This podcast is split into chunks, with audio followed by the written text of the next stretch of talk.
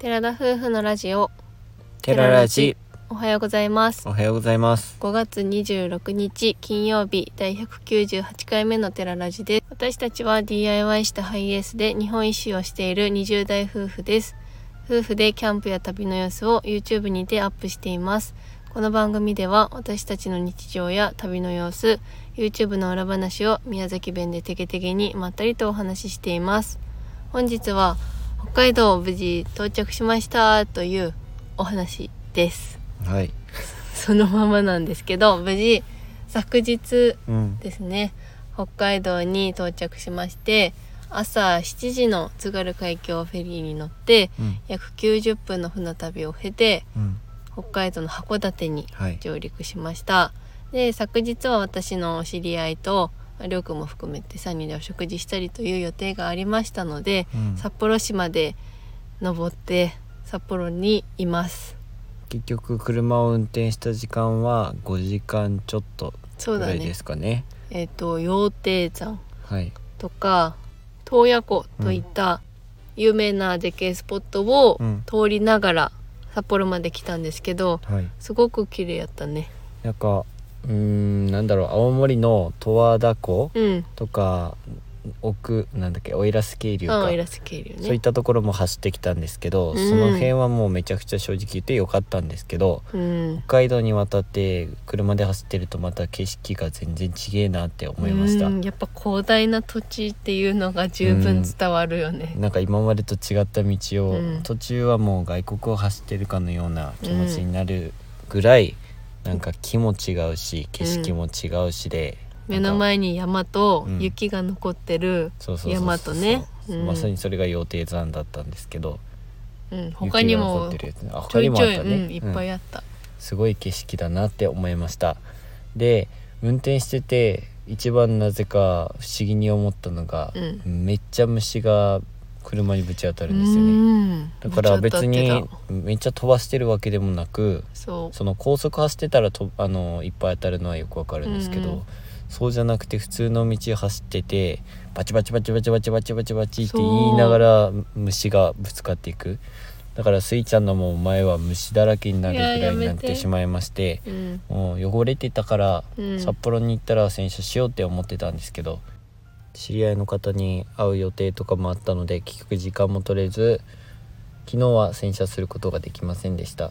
だから今日ゆっくり洗車をして、まあ、ちょっと自分たち もなんかゆっくりしたいなというふうには考えているところです洗車に関してはあの宮九州、うん特に福岡では洗車の森というエネオスのうんあの自分でセルフ洗車かあのスポンジとかも貸し出して無料で貸し出してくれて洗うところだったらめっちゃ綺麗になるから、そうそれを探して出たら全然見当たらなくてどこにも、うんその九州から出た途端うんそしたら調べたら九州山口までギリギリあるのかなうんああいうセルフ洗車ってなくって、まあ、あったとしてもおそらくタオルだとかうんえスポンジ類って自分で調達してからするっていう感じだと思うので基本洗車機なんだなっていうことにちょっとショックだったまこあんなに汚れてるし洗車の森っていうのがあるのも宮崎にはないからねまあ宮崎にないねだからま福岡中あ心コだイねンパーキコインの洗車っていうのが普通だっていうのは分かってるけど、うんそれを買って物を置く場所って考えるとそさうそれはできないからでも虫のこびりつきは本当に手じゃないと落ちないのは分かってるから、できれば手で洗ってあげたいっていうしかも早くね本当は洗った方がいいっていうのも知ってはいるんだけど、うん洗いたいのもう今もうとにかく今日洗います ので洗車機でやった後に綺麗に拭き取るみたいな感じになるのかなとは思ってます。スイちゃんのお顔がねもう汚れてしまってすごいことになってるんですよねもう本当にかわいそうなーっ普て感じ通の虫が死んでるとかじゃなくてもう半端ないレベルの汚れでしたね。そうすぐなんかねもううん窓が、フロントガラスが汚れちゃったりしてるので、まあ、あるあるかもしれないんですけどねう、あんの綺麗にしてあげて自分たちもこの6日間うん怒涛の移動だったのでいや本当にそう運転しまくったって感じですかね、なので1週間ぐらいは、まあ、自分たちのペースでゆっくりしつつ、もちろん編集とかもあるのでう、んまあ、お仕事といいますかそちらもしつつっていう感じで過ごしたいと思ってます。自分らにとってはお仕事ってことですかね そうしとく一と般頑張人れ一る般の人からしたら旅してるから仕事って感じじゃないでしょうけど、うんその YouTube も上げていくっていう予定はありますのでそちらをこの1週間でやったりとか、うんあと自分たちのそれこそスイちゃんはうんもう5,000キロ走りますのそうで、だねフレックスで今度はうんうんオイル交換うんだよね、うんオイル交換とアドブルームもだいぶ減ってきてアてドブルー3分の1切ってきたかなアドブルーっていうのはそのディーゼル車特有についてるものなんですけど、それもまあなんて言うんだろう補充しないといけないかあのメーター自体今のスイちゃんの7型、うん通称7型から表示が見れるようになったってことだよねそうそうそうそう、普通だったらもうボンネット開けてみる感じなのかなじゃなんか見えないらしいああそうなんだ青い液それ体が7が型から見れるようになったらしいからほうほうそれをもそうフれは助かるレねックスで一緒にやっちゃった方がいいのかなってうん補充する形を取るそうだって思ねうと、調べたところ自分で買える人もいるらしいんだけどネットだとなかなか売ってないとか、価格高騰でうん高い値段でしか売ってないとか見たので、うんまあ、もうフレックスさんでね合わせてやってもらった方がいいのかなというふうに思ってるので札幌にしかないんでしょそうですそうです あちゃんと他のところ調べてないけど札幌店があったから、うんまあ、この1週間の間にそこに行ったりとか、うんあとは提供していただくものも北海道の営業所に届くようにおーそうしだてねるのでそ,、れを受け取ったりとかうん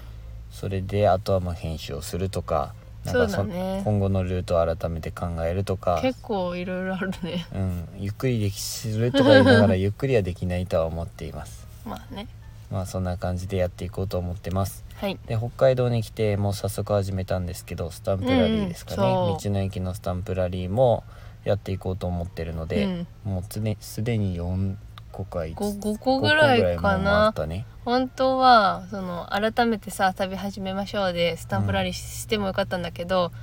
あの127箇所うんあるみたいで函館からせっかく札幌まで行くんだったらもうやっちゃった方がいいだろうということで途中途中やってそうねやったら結構いろいろあったりとかしてある程度集めると抽選で、うんあの商品がもらえたりとかするイベントなのでこれは楽しくやってる感じですかね。まあ、楽しんでやっていくしあとサービス券みたいなうクんーポンとかもあそうそうそうったりして何円引きっていうね、ソフトクリーム50円引きでそう350円のソフトクリームが300円になるとかまあ、全ての場所で使うわけではないですけどそのうん時その時で、まあ、サービス券も活用しながらその場所の特産品っていうか、うん、まあ、売りにしてるものを食べていけたらいいかなとは思ってるところですね。うん、道の駅もね本当に新しくな自分たちが今いるところもあつ新しいんですけど函館着いて速攻行った道の駅がそのスタンプラリーを完走した人のうんランキング1位になってたりとかし初っ端からこんないい道の駅今後不安だなとも思うんですけどなんか結構ねやっぱ綺麗な道の駅も多かったりとか。うんするのでこれから楽しみつつスタンプラリーも回っていきたいと思います都度 YouTube の動画でもうんあのスタンプを捨てるシーンはあると思うので、はいはい、ぜひ楽しみにしていてくださいはい、で夜は札幌の方で知り合いの方に会ったんですけど、うんテレビ塔とかあーもうそうまそさうそうに有名どころですね札幌のうん雪まつりとかがあるってるようなそうそうそうそうそういう大きなところ大通りのところが大通り大通りあるんですけど、うんそこではなんかワインのなんだろうねあれ集まりうーんなんていうんだろうビアガーデンとまあ言わないけワインガーどデンみたいな感じ、うんとああいうビールとかラーメンのそなうんそうかそうイベントイベントをしていて、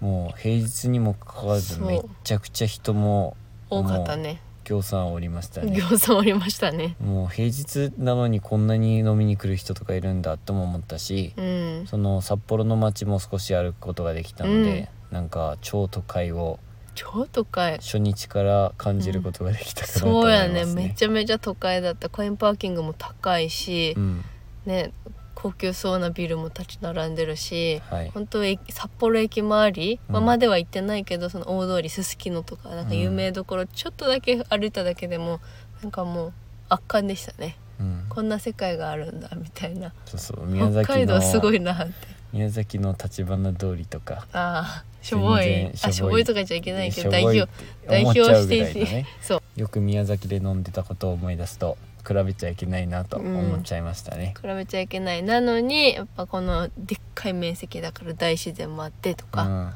それがいいよねバランス取れてて、うんこれからキャンプもできたらいいなと思ってるし季節もすごくいい時なので、うんまあ熊には注意しつつうん、楽しんでいきたいと思ってるのではいはい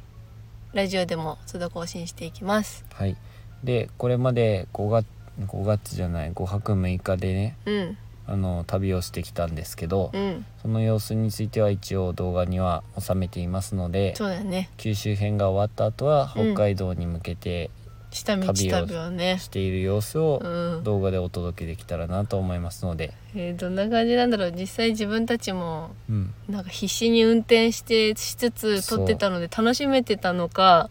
な本当に必死だっただけなのかが振り返らないと分かんないレベルの怒ところ涛だどったころはでも楽しめたよねもちろんも素ち直にろん楽し、めたあの景色だ新しい景色をいっぱい見れたっていうのはあるけどうん、途中もうなげーって思う時もあったし、気が遠くなりそうな時もあったかそらう記憶が断片的ではあるけど、うんまあその編集もね楽しみにしつつ皆様にもぜひ楽しみにしていただきたいし九州にお住まいの方はあの現実味をはいお届けできるんじゃないかなと、その下道で行ったらこんなにかかるとかねはいそうやねそういうところをお伝えできればと思ってますのでお楽しみにはいそれでは今回のお話はここまでですラジオのご感想やご質問などコメントやレターで送っていただけると嬉しいですインスタグラム、YouTube の配信も行っておりますのでご興味のある方はぜひ概要欄からチェックしてみてください本日も最後までお聞きいただきありがとうございましたありがとうございそれでは皆さんいいっっててららっっししゃゃいい